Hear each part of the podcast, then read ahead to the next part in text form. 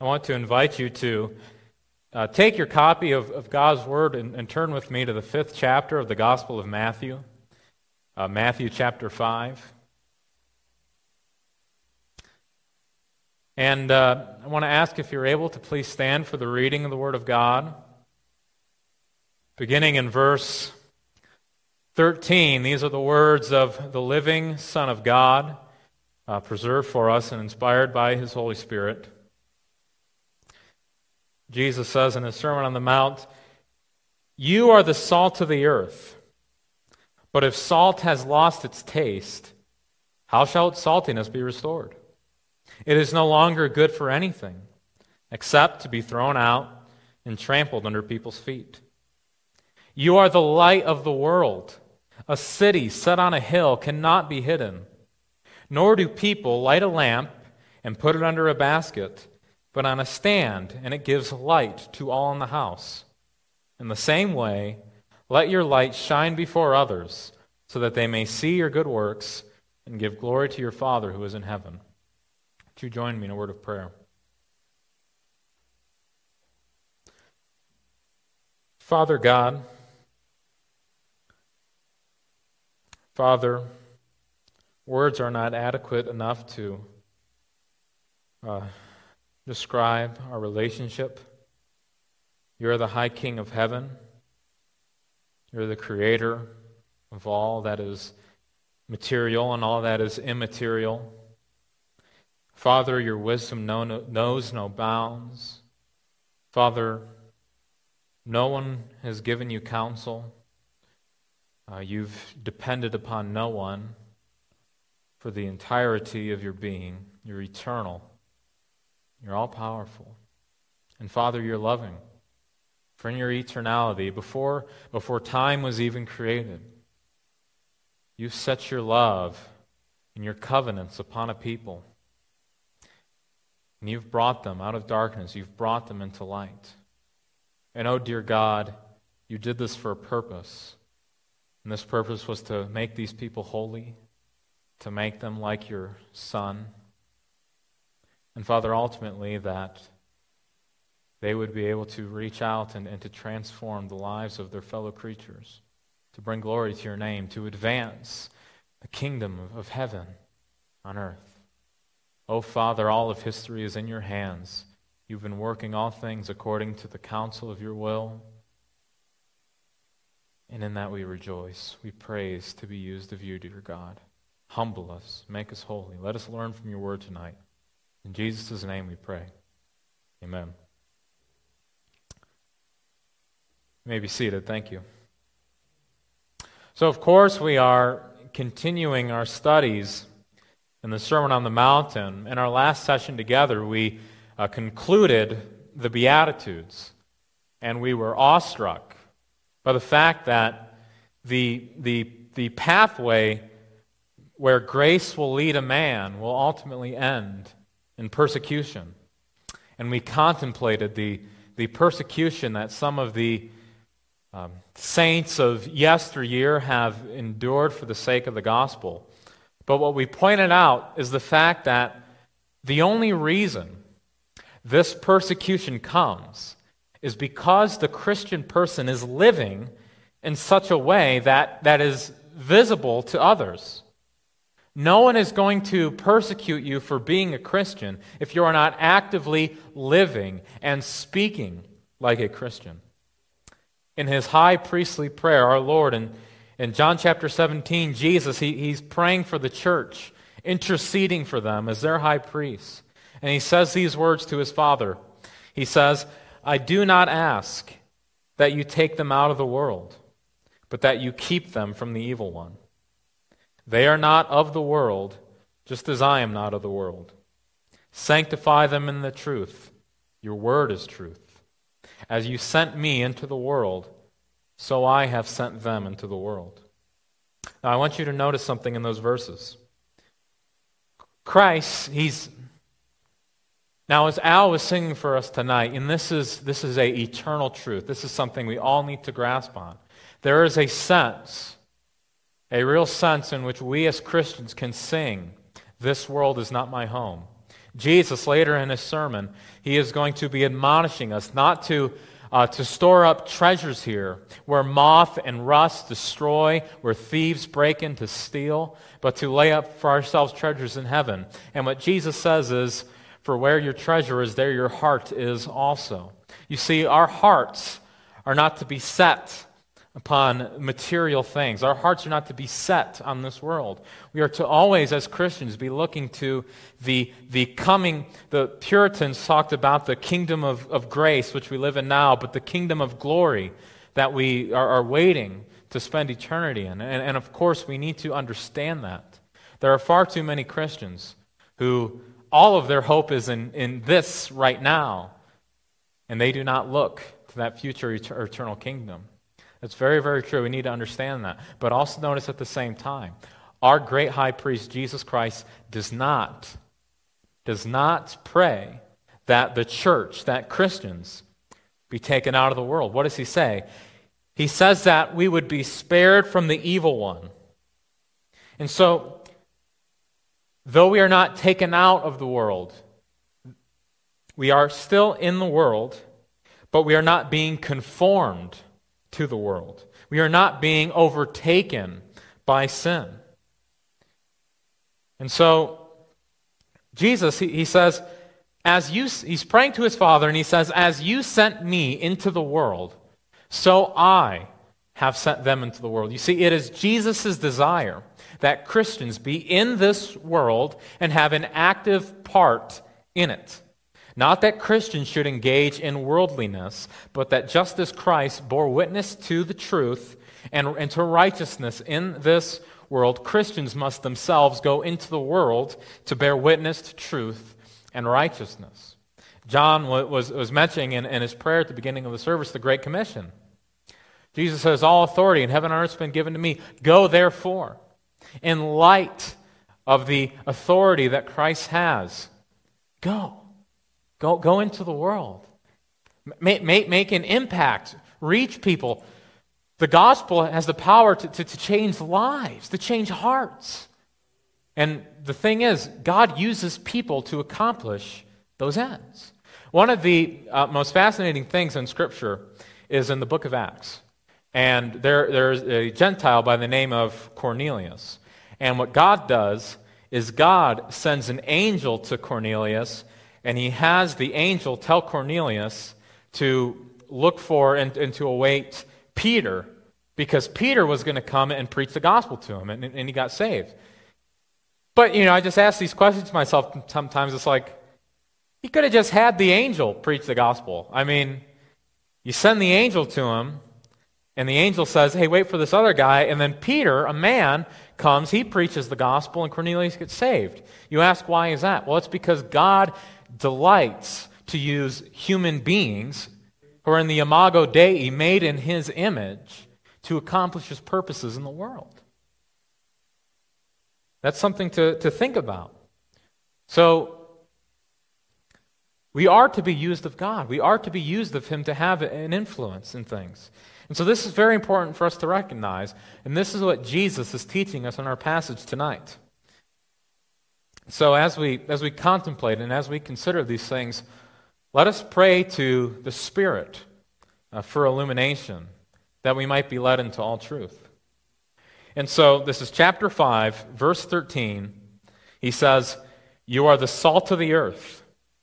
But if salt has lost its taste, how shall its saltiness be restored? It is no longer good for anything except to be thrown out and trampled under people's feet."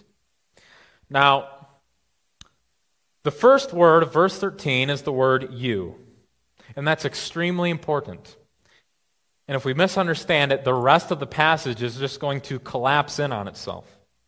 There have been, throughout church history, different opinions as to who exactly these verses apply to. Who is Jesus referring to?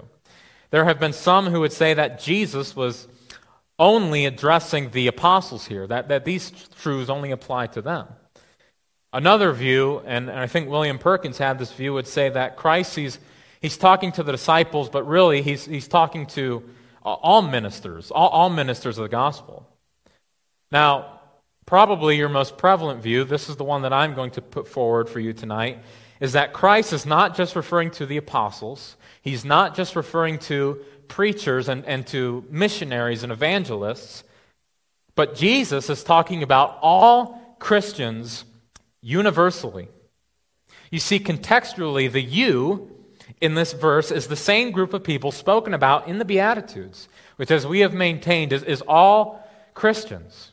So all of you who are indwelt with the Spirit of God, all of you who call upon the name of the Lord Jesus Christ for your salvation, you are being spoken of here. And Jesus says you are the salt of the earth. So he's not just talking to the preacher. He's not just talking about some extra spiritual, extra special, extra super class of, of Christians. No, he, he he's talking about you. He's talking about you, and and really, you you need to listen. Uh, you know, Jesus says in another text, if you love me, you will keep my commandments. That's where our obedience comes from, by the way. It's from our love. And so what Jesus is saying, he's saying, you are the salt of the earth. Now, what does Christ mean by saying that we are the salt of the earth?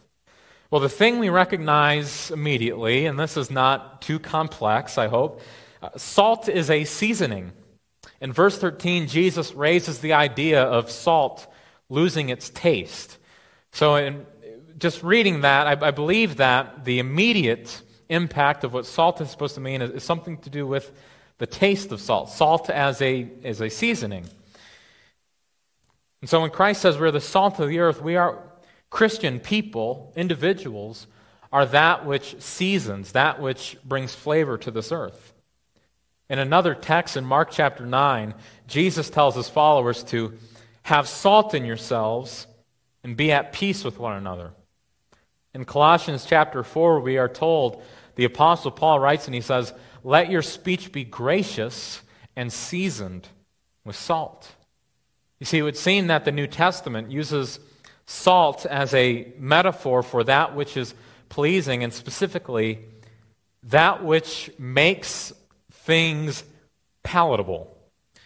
Uh, you know, there are certain foods which, if eaten by themselves, are are nasty or or just bland or, or at best mediocre. But you add salt to those same exact foods, it, it enhances the flavor, it makes the dish more enjoyable and more acceptable to your taste buds. And so it's like in Colossians four six, we are not just told to let our speech be gracious, but Paul says to season it with salt. You see, this seasoning the speech with salt makes it more palatable for your listeners to receive and for your listeners to take in. It makes our speech more gracious, more acceptable. And Paul says that we may know how to answer each person. And so Christians, you are the salt of the earth. The meaning is that you are to be used of God in such a way to make this earth more palatable, to make this earth a, a better place. You're, you're, you're the seasoning, which makes it more pleasant and acceptable for people to live on. It's like there are many, many rough and, and rocky roads to travel in this life. Many things which can take a toll on a man or a woman. But a Christian in that situation can make it more palatable, can make it more uh, acceptable or more easy to, to go through. You, you know, take something that is uh, common to all human experience. Loneliness, heartache. You know, how easily can, can we meet with loneliness? And I think especially in our modern context with, with the internet and all these different things, it I, I don't think this is too crazy, but, you know, we've all experienced... You ever looked at, been looking at your phone and, and wondering how it was that the advertisers knew what you were thinking about? Because, you see, what these algorithms do is they, with this computer technology, they analyze your Uh, purchases, like if you swipe your card at a store, if you buy a certain drink, you'll get advertising for that drink. They analyze your purchases. They analyze the things you're listening to. What are you searching? What are you watching? What are you, what are you looking at and viewing? And they analyze all these different things. And your social media literally, it's designed to, you know, only show you what it thinks that you want to hear. And what this does is it literally creates such a individualized, such a perfectly sit, set for you environment on your on your phone or on your computer that I think it has almost like a tendency towards isolation. I don't watch a whole lot of T V, but let's say a family, a, a father, a mother, and two children, they're sitting, they're watching T V together. They're like they're all watching the same thing. But if they're on their phones, the algorithm has literally designed it so that the father has his own world, the mother has her own world, the children, if you let your kids have, have these sorts of devices, have their own worlds on there. And it's like everything is so individualized to sort of separate us apart. And what this does is it increases our isolation and it increases the feelings of, of loneliness and things that we have. And we all know, uh, I have a sister who's thirteen years old, and so I, I know how teenage girls are. They look at what the popular girls are doing and, and stuff like that, and it's like, why why is her life so good? And why why is mine not? Why why does she have friends? Why is she so pretty? And and, and literally, you, you know, we read in statistics and stuff. I was looking at some of these things the other day, and rates of depression and suicidal thoughts and loneliness and all, all this stuff is just, just off the charts. And, and it's crazy, and, and you have children talking about how their life is, is, is meaningless and, and, and, you know, suicide and taking pills to knock back your, your, your emotions, like all, all this this craziness and, and loneliness. That's what it does to us. God, so, okay, in the beginning, God creates the heavens and the earth. And he, you know, he, he makes all these different things. He, he makes, he draws the sun and the moon. He draws The, the land and the, the seas and, he, and all the animals and all the trees and all these different things. And, and what does God keep saying? Good, this is good, this is good, this is good. The very first time God sees something and it's not, it's not ideal is when he sees man alone. He says it's not good that man would be alone. And so what does he do? He makes, makes a helpmeet for him. He makes his wife. From the very beginning of human creation, human beings were not designed to be alone. Think about it. We're made in the image of God. Our God is triune. He's a Trinity, Father, Son, Holy Spirit, and eternal, blessed love and fellowship and harmony. There was never a time when when, when God was, was alone. And if so, if we are made in his image, we're not supposed to be alone. And and our culture just so uh, like idolizes this kind of thing. I uh You know, growing up, I really liked like old like cowboy songs and things, and I just thought it was so cool, like this idea of the outlaw, and he wears all black, and, and he and he rides in, into the saloon, and he comes in, and everyone just like staring at this guy, and he just is mean and intimidating, but you see, it's like his heart's always broken because he's alone, and he can't like make any connections with people. Uh, th- th- that's sort of like what American culture almost is just like pushing us towards. Isolation and loneliness is a hard thing. But a Christian makes that situation better. A Christian in your life. Think about the, you know, one of the fruits of the Spirit when Christians have the Holy Spirit indwelling inside of them is love for the brethren. You think about that. Christians are, are not called to live lives alone, but, but lives with, with each other. And there's difficulties, and there's fights, and even in the church, we don't always agree on everything. We, we don't agree, should we be singing hymns or contemporary music? Should we have theater chairs, or should we have pews, or all these different things? And it's like we fight over really silly stuff, and, and we forget about the love that we have for each other. And, and it sounds so cliche as I'm saying it, but really it's it, it is amazing, and it is beautiful, and it is sweet, and it is so precious, and it brings much, much joy to me. And that's how Christians can be the salt of the earth. Just add in that flavor, making th- this this this journey that we're all on is the more palatable. All of us in this room can probably think of a situation in their lives where They were just down and out. And there there was a Christian, some godly man or woman of God who came along and, and helped them through that situation and made it better. That's how Christians are supposed to be. We're the salt of the earth.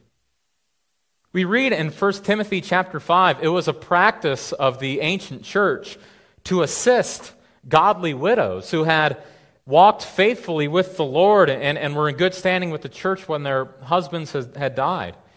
As a matter of fact, James says that what true religion, what pure religion is, is to visit the orphan and, and the widow. You read uh, the Old Testament law and, and even some of the Psalms, and how often is God instructing his covenant people to look after and to care for the orphan and, and for the widow, those who are oppressed. That's how God would have us to be.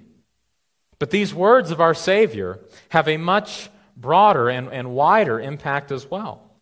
For Christians are not just the salt of individual situations.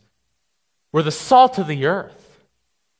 Think of the many hospitals. Think of the many orphanages and schools that have been built or funded by Christians throughout the ages. As a matter of fact, even in our own country's history, the, the abolition of slavery. Now, obviously, there are different kinds of slavery throughout history, even in the Bible. There were some that were more of like indentured servitude or, or bondservant type of situations. And, and God actually uh, permits some of these things because it's to help the individual. If they can't pay their debt, rather than throwing them in prison or something like that, they could they could work, they could make restitution. But that's obviously not the only kind of slavery that's ever existed. And even in the Levitical law, the Old Testament law said that if you were to kidnap and enslave someone, that was worthy of the death penalty. God has never permitted that kind of slavery. Well, that was the kind of slavery that was going on in this country. People were being kidnapped, stolen in Africa, and then you have the, the triangle and, and brought here. Well, Christian abolitionists in the nineteenth century, and even in, before that, looked at the situation, and then they looked at their Bibles, and they said, this, this is, has to change. Well, what did they do? Well, well, they, they spoke towards the situation, and, and and eventually there are obviously all kinds of political factors involved, but they they got what they were looking for. They they changed the way that um, a lot of Americans viewed the topic of slavery. Why? And it, it all came from their Bibles, and it all came from this desire to be the salt of the earth. You see, it's not just like the individual situations that Christians help out in. It's whole societies, it's whole economic structures being influenced by the Christian church for good. We'll look at some more examples as time goes on, but for, but for now, we first need to just deal with these things in order. And I, and I want to look at the warning that Jesus gives us. He asks sort of a rhetorical question in verse thirteen. He says, "But if salt has lost its taste, how shall its saltiness be restored? It is no longer good for anything except to be thrown out and trampled underfoot." You see, if salt is no longer salty, if salt is no longer performing the simple and basic functions that salt is supposed to do, it's completely worthless. Could you imagine non-salty salt? What if I what if, what if I did this? What if I handed you a container of non-salty salt? Like, you know, it, it looked like salt. It had, you know, the tiny little white minerals, and, and, it, and it, when you poured it, it shook out, and it felt like salt, and it looked like salt. But it didn't taste like salt. It didn't have any of the preserving elements of salt, none of the, the chemical structure. But I just had a, like a jar of white powder that didn't do anything. I mean, I mean, that would be nonsense. That would just be completely worthless. Could could you imagine anything more worthless and absurd than non-salty salt? That would be like if I handed you a piece of paper you couldn't write on. You you would wonder, why why would you even take the time to acquire something like this? Why why would you even think that I would want it? What what am I supposed to do with this? And what would you do? You throw it out. It's worth nothing. That's exactly what Jesus says about non-salty salt. And you say, Logan, I, I get the point. Well, good. I hope you do. A Christian who is not doing the things that Christians are supposed to do are just that absurd and laughable and insanely worthless. If Christians are not seeking to advance the kingdom of God, if Christians are not seeking to be, be the salt, if they're not seeking to preach the gospel, if they're not seeking to have a positive impact on their families and their friends and their communities and their, and their nations, what are you doing? What are you doing?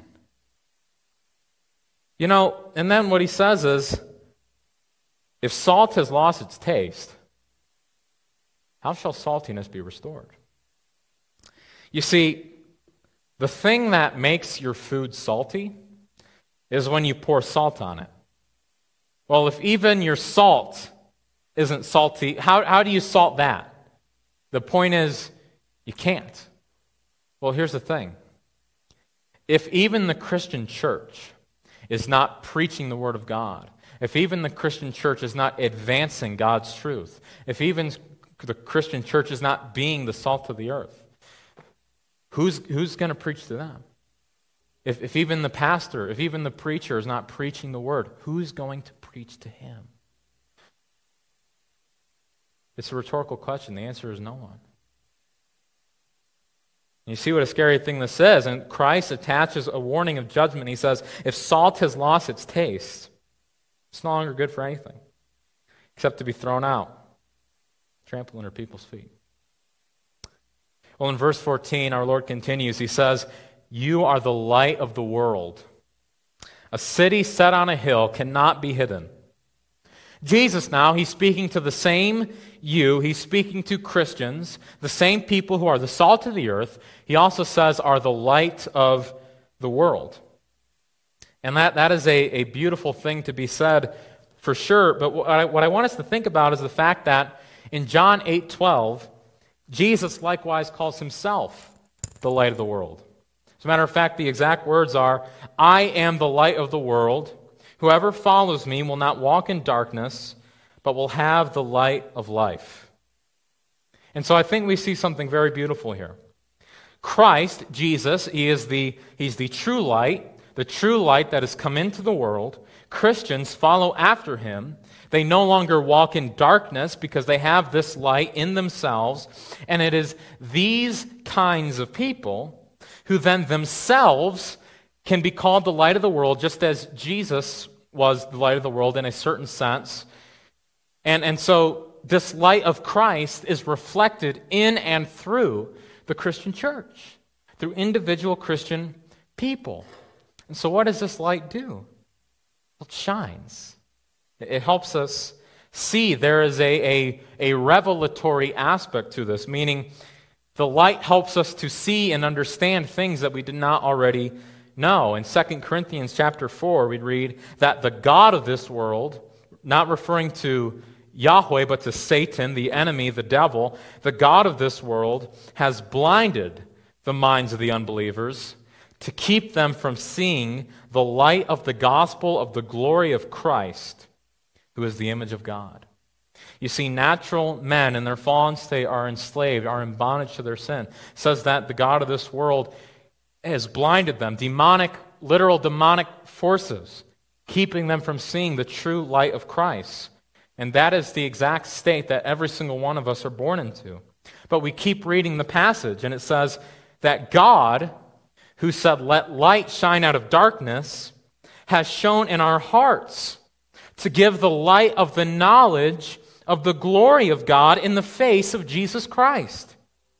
You see, the amazing thing the apostle here is telling us is that just as their eyes were opened when the Spirit of God applied the message of the gospel to their hearts, they now proclaim that same message of the gospel, which when aided by the power of the Spirit, according to the secret will of God, has the power to shine a light in others as well and to open their eyes. It's like what Jesus says in, in John uh, In, in what, during the uh, of the Feast of the Lights, and he says, whoever drinks of this water that I give out of his heart will flow rivers of living water. You see, we don't keep our Christianity to ourselves, but it flows out into the world. And that's exactly what happens here. The, the, those, the apostles who had their eyes opened, now preach that same message. The same Spirit aids in that work and opens up the eyes of other people. And that is a beautiful thing. So Christ, he is the light of the world. He opens the eyes of the church. He makes the church the light of the world. Then the church spreads that same light to the, to the ends of the earth. It's a powerful thing. But just as is, it is absurd to have unsalty salt, so too is it absurd to have a light that doesn't shine. Jesus says, a city set on a hill cannot be hidden. Now, I have to take some time to address this. This phrase may be something you're familiar with. Um, it was popularized by Ronald Reagan in the nineteen seventies. And it's this idea of, Mer- of, of America, the United States, as a shining city set upon a hill. And the idea is that America is a distinctly Christian populace, if you can imagine a, a, our president now saying that, that the rest of the world would look at, and it was, would be this glimmer of true light and, and the, the knowledge of the glory of God. Well, Reagan did not. Obviously, it's a biblical phrase, but Reagan's not the first one to use that. It actually comes from uh, the early American Puritans, a guy by the name of John Winthrop. Well, John Winthrop, who is he? He sailed to the New World in sixteen thirty on a ship called the Arabella. And in one of his letters to his wife, he actually he actually writes to his wife that this crossing the Atlantic, sailing from England to the New World, he says it's going to be a tough experience, a hard experience, but that he knows God is going to use it to strengthen his faith, which I just think is a beautiful thing.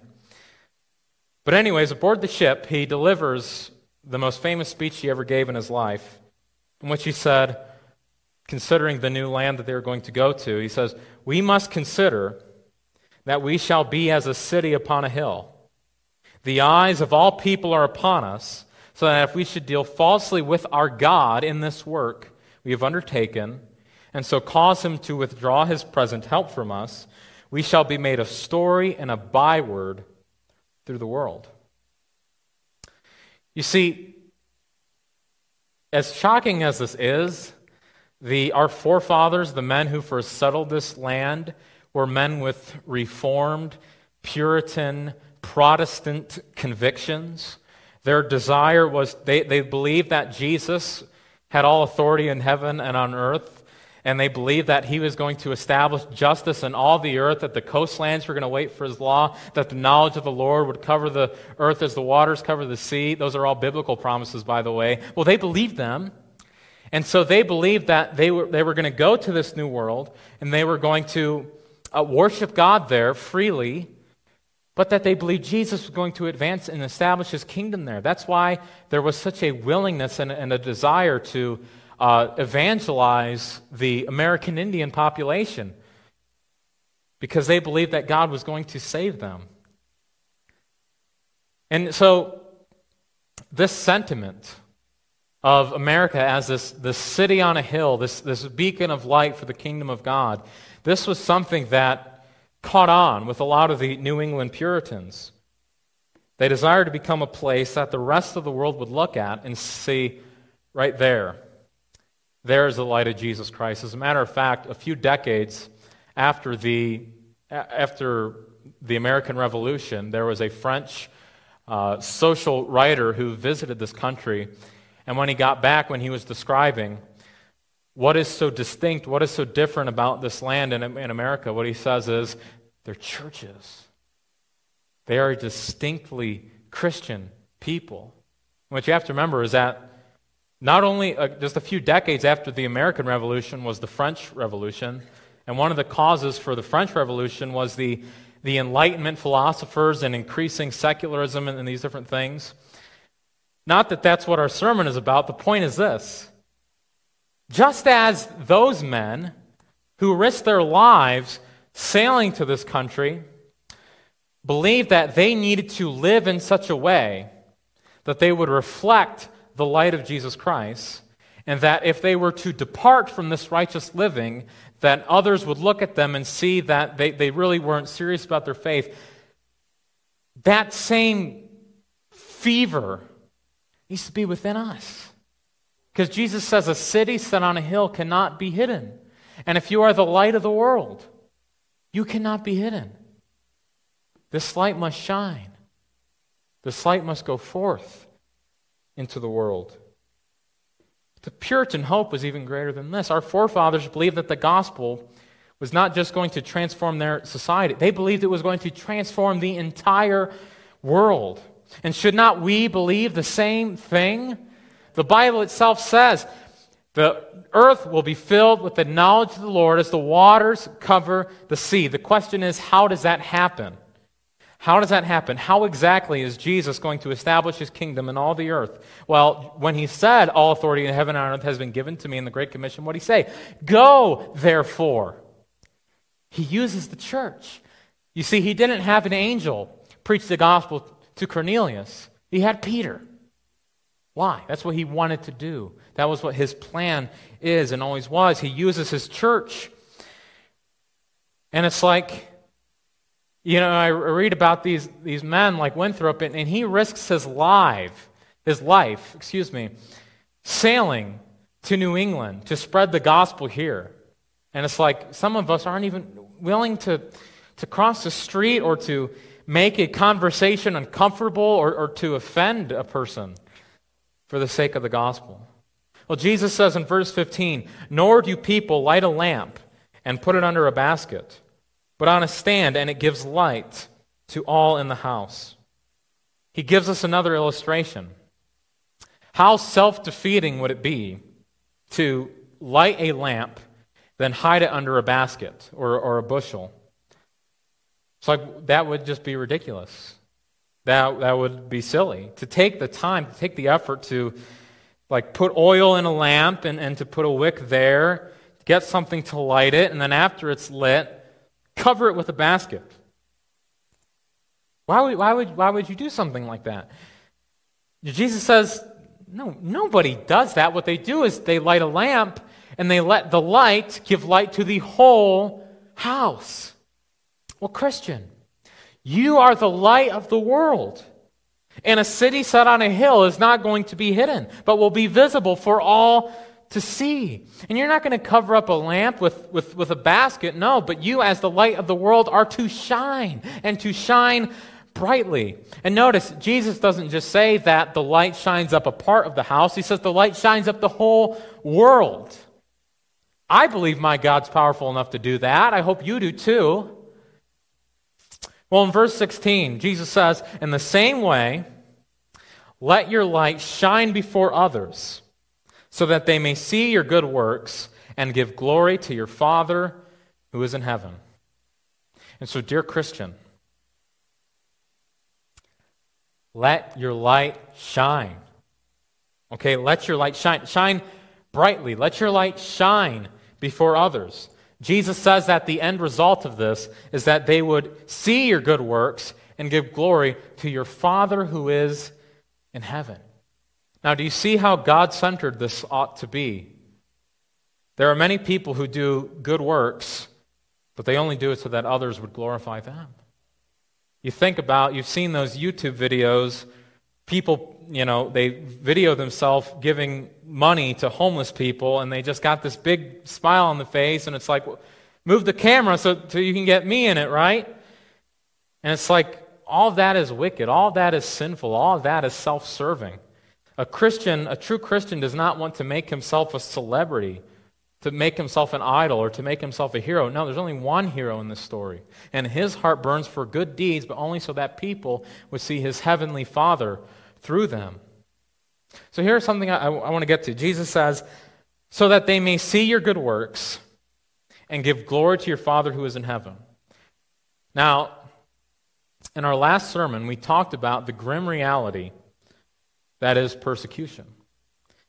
Uh, the fact of the matter is that the message of the gospel is not always received with love, but sometimes it is reacted against bitterly. The non-believing world hates this message. And therefore, Christians should not be surprised when persecution comes. But what we absolutely can not do is to take that truth and to twist it and distort it and presume that the gospel will never be successful in converting people. We have to recognize that it is God who saves sinners according to the counsel of his will. There are times when God grants salvation, and there are times when he withholds it. But these are not things which we decide. These are things which are hidden within his secret will. And so then we cannot live the Christian life thinking that we're, it's never, the gospel's never going to succeed, and, and, and no one's ever going to get saved, and this world is just going to fall apart. We can't live like that. We have to be hopeful people. We have to be people who trust in our God, who trust in the gospel, that is the power of God unto salvation, to trust in the Holy Spirit, to save sinners. You see, it's like we can't just, you know, think like, well, there's no use, you know, witnessing to this guy. It's not like he's going to get saved anyways. What, what are you even talking about? He's not going to get saved anyways. God saved you, and, and it's not like he is any worse a sinner than you were when he changed your heart. If he can take out your stony heart and give the heart of flesh to you, he can do the same for him. If he can raise Lazarus from the dead, he can raise that man from spiritual death to spiritual life. We have to believe in God. We have to be hopeful, joyous people. You know something? Jesus says in John chapter fourteen, he says, whoever believes in me, he will do the works that I do. And then he not only says that, but he says, even greater works than these will he do. What are the greater works? It's not like, you know, Jesus turned water into wine, and so now I'm going to do some cool party tricks. No, it's about making God known to this world. After Pentecost, you want to know something? The, the early church was preaching the gospel. three thousand souls saved at one time. And, and, and as I always say, here we are in Vermilion, Ohio, just across from Lake Erie, when Jesus was saying to those Galilean fishermen, all authority in heaven and on earth has been given to me. You know what was going on here? Well, there wasn't a Christian church. There was all kinds of, of pagan and idolatrous uh, religions fighting wars and bloodshed with one another. And, and Jesus is establishing his kingdom here. He is establishing peace here. He is establishing justice here. And by the way, he's going to do it in the Middle East as well. You say you don't believe me. I say you need to believe me because these promises are in Scripture. Zechariah chapter nine, he's going to speak peace to all nations. That includes America. That includes Israel. That includes Palestine. That includes China. That includes North Korea. He's this Prince of Peace, the Siar Shalom. All authority in heaven and on earth has been given. He is going to do it. You read Daniel seven, the great enthronement scene. He is given a kingdom and a dominion that is everlasting, that will not be taken away from him. And we don't trust him, and we don't believe him. And we get so discouraged because we spend more time watching the news and reading our Bibles. But he is going to do it. And it may not be in this generation. And it may not be my children, it may not be my grandchildren, it may not be my great-great-great-grandchildren, but, you know, a, a bruised reed he's not going to break, a smoking flax he, he's not going to quench, but he will not grow weary, he will not grow faint until he has established justice in all the earth. Isaiah forty-two. That's the God that I believe in. And so we have to be people who believe this stuff. We have to be people who trust the go- the gospel is powerful. We have to believe that God will save sinners. And so though we understand that persecution may come, and they may close your bank accounts, they may uh, shut this down, they, they, whatever it is that they're going to try and do, we have to prepare our hearts to endure that persecution. But we can never get so discouraged that we no longer believe that our God is the God who raises the dead. The Apostle Paul endured all things for the sake of the elect, that they may obtain salvation that is in Christ Jesus with eternal glory. One of the things that happened in the history of the Christian church that I think had some negative effects was what we call the monastic movement. We see this beginning in the third century. It really becomes widespread during the fourth, where essentially what happened was men looked around at the Roman Empire and they saw all the sin and they saw all the carnality and everything and were just completely disgusted by it. Now, they rightly looked at this, and what they realized, they themselves did not want to be corrupted by this sinful world. And so what they did was essentially drop out of society. And the men who did this were, were called monks, and they would go off and they would live in remote, unpopulated areas, usually deserts, and there they would, you know, they would do good spiritual things. They would focus their minds upon God, upon His Word, and upon holiness. And and it, initially, things were not really all that that bad with it. Uh, many of these men living in this monastic lifestyle still did what they could to influence the church. You've heard of the great Athanasius, who's less popular, is Athanasius' great friend, Antony, who was a, a monk who lived in the desert, who, by all accounts, was an incredibly godly man and had a tremendous impact even on the theology and thinking of, of Athanasius. And, you know, the, the early monasteries almost functioned as, as a sort of seminary, and many clergymen who served in the church would come out of these things. But obviously, history, you know, things develop and things change over time, and, you know, certainly through the Middle Ages, and, and by the time we get to the Reformation and Roman Catholicism, uh, the movement had evolved to sort of a really bad point, to say the least, with all kinds of ridiculous vows and, and things that were nowhere to be found in Scripture. Uh, anyone who knows about the early life of Martin Luther and his time as a monk, I mean, he had permanent damages to his body because of the hard lifestyle that he lived. Uh, knows how th- bad things got with this incredibly strict style of life. And they also, you know, started believing that men could develop this sort of angelic uh, perfection. Uh, and, and but the point is that what happened was these men, and also the women, the nuns, who separated themselves from the rest of the world when Christ never told them to, and that's the big thing, had morphed into this strange, unbiblical way of life that essentially left them useless to the rest of the world. That there's a reason why we call the Dark Ages the Dark Ages. It was because the light was being quenched slowly and slowly. And you see, it's really hard to be the salt of the earth when you've separated yourself from the earth. It's really hard to be the light of the world when you're no longer in the world. Jesus, he prays to his Father, and he says, I pray not that you would take them out of the world, but that you'd keep them from the evil one. And so, when it all started out, we, you know, we read about the early desert fathers. They had noble aspirations. They, they lived much holier lives than I probably ever will, and that saddens me, it really does. But by the time things develop, and once you get to the Reformation, it was no longer godliness that they were pursuing, but it was self-righteousness. And if you want to read a, a really good uh, criticism all, of all that, read in, in Calvin's Institutes in Book Fourth, where he uh, really just, just demolishes all that stuff. But then contrast the monastic movement with some of the other things we see in the early church.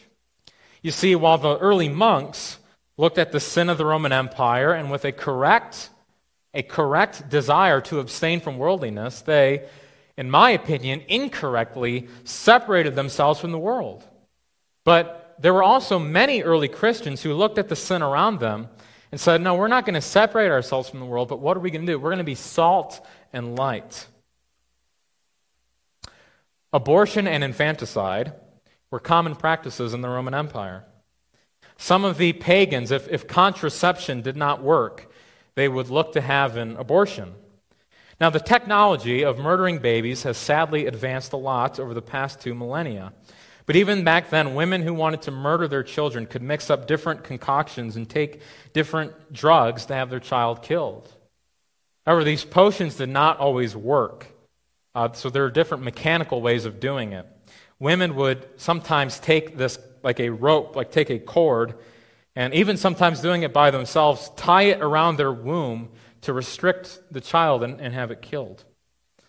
But in many cases, in these days, um, women did not choose to have abortions. Obviously, these ancient prim- primitive methods were extremely hazardous, and, and a lot of women uh, were killed trying to have to take the lives of their children. And so what would happen is women would give birth, and if she or her partner or whoever didn't want the child, what they would do is they would simply leave the child out in the sun or on a pile of trash until it died alone, crying without a mother to console him.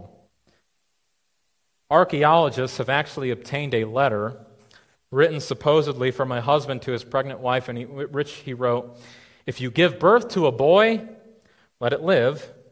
If it is a girl, throw it away." Beloved, that's an that's evil on a level I cannot really comprehend. And, and I mean, think about, you know, for some of you who are mothers or even fathers out there, could you imagine setting your newborn child crying on, on a pile of trash and just, just like leaving them there alone to die? I, I almost wonder if any of those mothers, Uh, before they did that, if they took a cloth and, and wrapped the child first, because mothers have that instinctive love, I wonder if they, they did that before they left them, or if they just, with cold hearts, just, just walked away. Now, why would I depress us all um, by describing these things? Well, the early church was absolutely opposed to this kind of thing, even from our very earliest Christian sources, from what we call the Apostolic Age. We already find Christian writers opposing this. But the Christians did more than just write. They, they did more than just speak. They actually influenced the world around them. Many Christians, it has been reported, would actually re- retrieve some of these vulnerable children and love them and raise them and, and care for them as their own. After all, did James, the brother of our Lord, not say that true religion is to visit the orphans in their affliction? As the gospel of Jesus Christ spreads throughout the Roman Empire, and especially by the time of the fifth century, when the empire had become more thoroughly Christian, these practices of abortion and infanticide had been outlawed, just as the gladiator games and, and, and many other of the remnants of paganism have been done away with. Now, the only reason that these terrible atrocities were done away with was because our early fathers wanted to be salt and light in this world. Could you imagine if instead of fighting to protect the lives of these children, those Christians had instead just retreated into their own private little communities and had, had no impact on the world? Jesus says to those kinds of people that they are like salt that has lost its saltiness. To have a Christian who has the light of Jesus Christ and to just put a basket over it can never be. It can never be. And yet how many of us, how many of us who say that we follow the Lord Jesus Christ and this is the infallible Word of God from, from Genesis to maps. And it's like we, we can say those things but shrivel away to even say something that would cost us a friendship or to cost us a relationship. Now, I realize there are many things that we would love to do as Christians that we simply don't have the means to. Uh, Pastor Jeff Durbin at Apologia Church in Arizona, his church has done so much work in, in fighting to end abortion all over this country, and he himself has actually now adopted three children and is raising them as his own. And it's like, that is beautiful. I realize we don't all have the means to do something like that, but we, we do all have voices. We do all have voices. We can speak. We can have conversations with people, not on the internet. That is the absolute worst place to have a conversation, is on a Facebook comment section, by the way. I mean, you know, one-on-one communication, that's where that's where things happen. We can have these conversations. We can speak the truth of Jesus Christ to these important issues. But so many of us are cowards. So many of us are cowards. So many are not losing to lose, willing to lose friends over these things. So many people are so afraid of conflict that we won't even stand up and let the world know that we're followers of Jesus Christ, and our Lord and Savior calls us to love those who are oppressed And, and we will not stand for the murder of unborn children. Now let me tell you something. You can have your reward if that's truly where your where treasure is. But, you know, the early church, the pagans hated them. The pagans absolutely hated the Christians. Why? Because they were preaching this whole different moral ethic, this whole different lifestyle. And, and they were also saying that their God, that Jesus Christ, was the only true God. But you know something? Those men and those women, they were they sought to be salt and light in this world. They already believed Jesus' words when he said, "Blessed are those who are persecuted for righteousness' sake," and so they, they were willing to risk it. Their desire were to be peacemakers, to make peace with the society around them, to bring God's truth and God's shalom to the to the whole world. And for a period of time in the empire, they were successful. But here's the thing, some of these exact same battles are being fought today. Now, where will we stand? Where will we stand? Now, here's the thing. When I started talking about these social issues, and I hate that it's considered a political issue, because when we're talking about this abortion, we're not talking about economics. Okay, we're not talking about foreign policy. We're talking about people. We're talking about lives. We're talking about mothers and their children, and it's a very tender subject. It's not, it's not politics. But but still, when I started talking about these social issues, I made a lot of you uncomfortable. Somewhere along the way, people have gotten this, this really insane idea that the church is not supposed to speak on these things. Uh, those of you, if you, for better or for worse, follow current theological discussions online, especially, uh, you know, in, in certain circles, have perhaps heard the term Christian nationalism. Christian nationalism. Christian nationalism is the new thing that everyone is fighting about and arguing over. Now, where do I stand? I think that there are many people who call themselves Christian nationalists who say a lot of things that I really love, and there are a lot of people who call themselves Christian nationalists who I want nothing to do with. So... So I, I do not I do not use that term of myself. But these groups have caused a lot of uproar. And what it's done is it's made it important for us to have the conversation, well, what exactly is the relationship between the Christian church and the state? Now, there would be uh, some in the church who would say that the church needs to stay out of anything that would be considered political. Uh, now, now, answering all those questions are very... very difficult, and we have to use a lot of wisdom and to think through them. Uh, you know, many of you have heard of separation of church and state, but what you probably have not heard is where that phrase actually comes from. It's not in the Declaration of Independence. It's not in the Constitution. So where did it come from, and what does it mean? Well, in the year, this is a history lesson, but in the year eighteen oh one, the Dansbury Baptists in Connecticut wrote a letter to sitting President Thomas Jefferson. The concern that the Baptists had was that they were a minority in the state of Connecticut. You see, the state of Connecticut was mostly made up of Congregationalists who had a similar church uh, government or polity to the Baptists, but they practiced, for instance, paedobaptism, baptized infants. Uh, John Owen was a Congregationalist. Well, at any, any rate, the state of Connecticut, because of their mostly congregational population, sort of backed the Congregational church as though it were the established uh, church or religion of Connecticut. And so for the Baptists to exist and to worship as Baptists really put them under public scrutiny. So they wrote a letter to Jefferson, and their argument, they were saying that a freedom, religious freedom, was an inalienable right.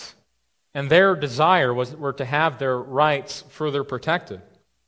Well, on January first, eighteen oh two, Jefferson wrote back and he said, "Believing with you that religion is a matter which lies solely between man and his God, that he owes account to none other for his faith or his worship, that the legitimate powers of government reach actions only and not opinions, I contemplate with sovereign reverence that act of the whole American people, which declared that their legislature, referring to the federal government, should, quote, make no law respecting an establishment of religion or prohibiting the free exercise thereof.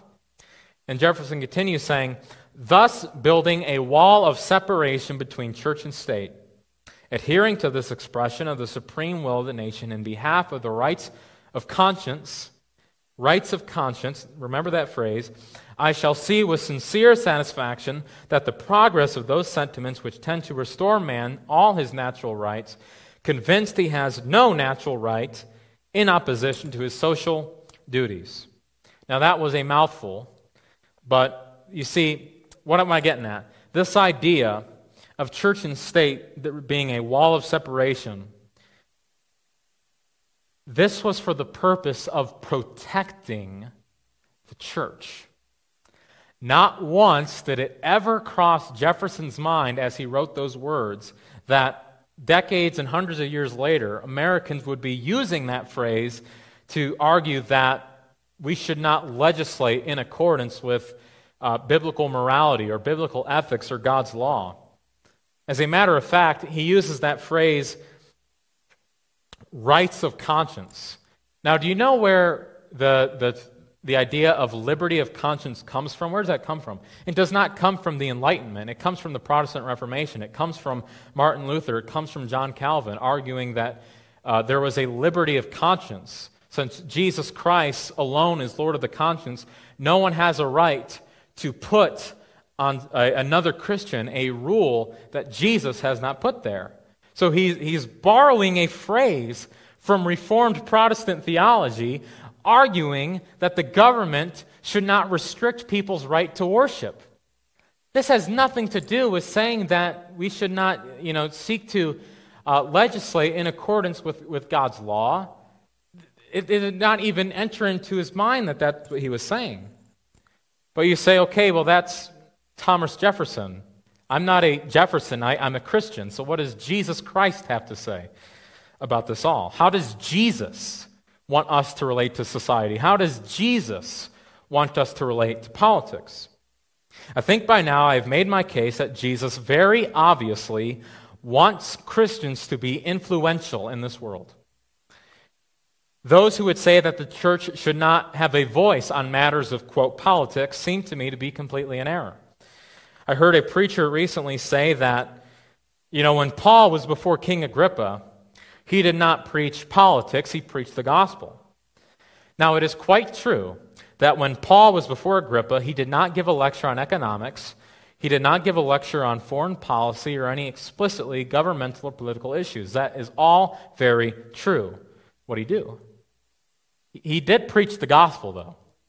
And in Acts chapter twenty-six, verse twenty, Paul defines the gospel as saying, you know, referring to those who believe that they repent and turn to God, performing deeds in keeping with their repentance. You see, the question that we have to deal with is, how does King Agrippa the Second, in his particular calling and role as king, perform deeds in keeping with repentance? How does he do that?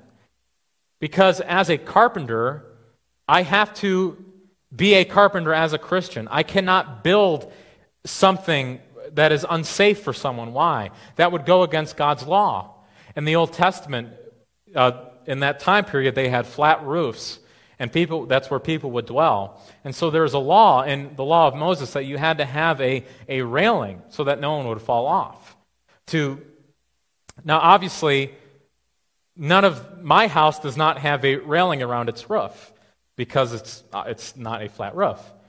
But my house is hopefully built in such a way and in such a standard that it is safe to live in.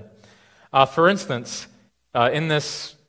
Uh, in, in this country, if you have a pool, it is by law that you're supposed to have a fence, a, a railing of protection around it.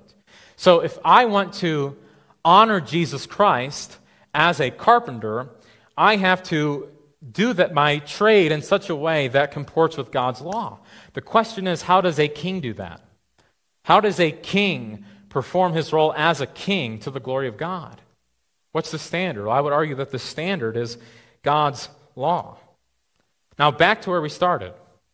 Christians, individual Christian people, you and me, as salt and light in the world, the primary calling of the church, as far as teaching is concerned, is to teach the gospel of Jesus Christ, But as Paul says in Acts twenty, the whole counsel of God. And so here's the thing. As individual Christian people who learn the whole counsel of God from their local shepherds, then go out, they live in this world as salt and light. And what I am suggesting is that it is this right here where cultural and societal transformation happens. This, then, is what would ultimately lead to uh, changes reflected in the government and things like that. You see, the Christians in the primitive church fundamentally changed the Roman Empire, but this was only by God's grace being operative in the lives of individuals who applied the gospel to their particular callings. Now, there are so many things we could talk about, uh, but time is an adversary of mine, it would seem. And so, back to one of my early points, uh, Jesus said that, that you, this is where it all gets down to, you are the salt of the earth, you are the light of the world. How can you live out this calling? Everything you do, from simple, one-on-one, small acts of kindness with other people, all the way to the, the giant social issues of our day. All of these things matter. There's nothing that's unimportant. How you treat someone, what the government does, Jesus cares about all these things. You, you may not ever get a chance to serve as a legislator in this nation. That's fine. That's fine. God called you to somewhere else in this life. But you may, by the words you speak, by the life that you live, influence a young child today that God will raise up and use to do mighty things in this world. That's why if you were here for our service this morning, Pastor Cliff labored so much in talking about the children, planting seeds in the children. You see, you know, we all got a, a shelf life on us, but you know, we raise up the next generation, and then their generation after them, and their generation after them, and just with the sphere of influence that God has given us, that is how we can be salt and light in the in the world. But you can't do it if you don't have any salt in you. You can't do it if you don't have any light in you. And so what you need to do is you need to trust firmly and solely in Jesus Christ, for his righteousness imputed to you by faith. And Jesus says, if you love him, you will keep his commandments. You can't be the salt of the earth. You cannot be the light of the world if you are not walking in accordance with his law. I mean, you cannot criticize the social issues. You know, you cannot call out the speck of sawdust in someone's eye when you have a plank in your own. So it all starts with examining your own heart. And so pray that Jesus would, and by his grace, by the power of the Holy Spirit, pray that you would be true salt. Pray that you would be true light. And ask God to show you how you can influence just the particular calling that he has given you. Love other people, be kind to them, and always proclaim the truth. Would you join me in prayer? Father God, Father, we rejoice to hear from your word tonight. Father, we just pray that these, thing, that these things would not fall on deaf ears, but we pray that there would be true, transformative, spiritual impact in all of us. Dear God, we pray to honor you and to please you in all that we do. Do mighty things through the power of your word, dear God. It's in the name of your Son we pray. Amen.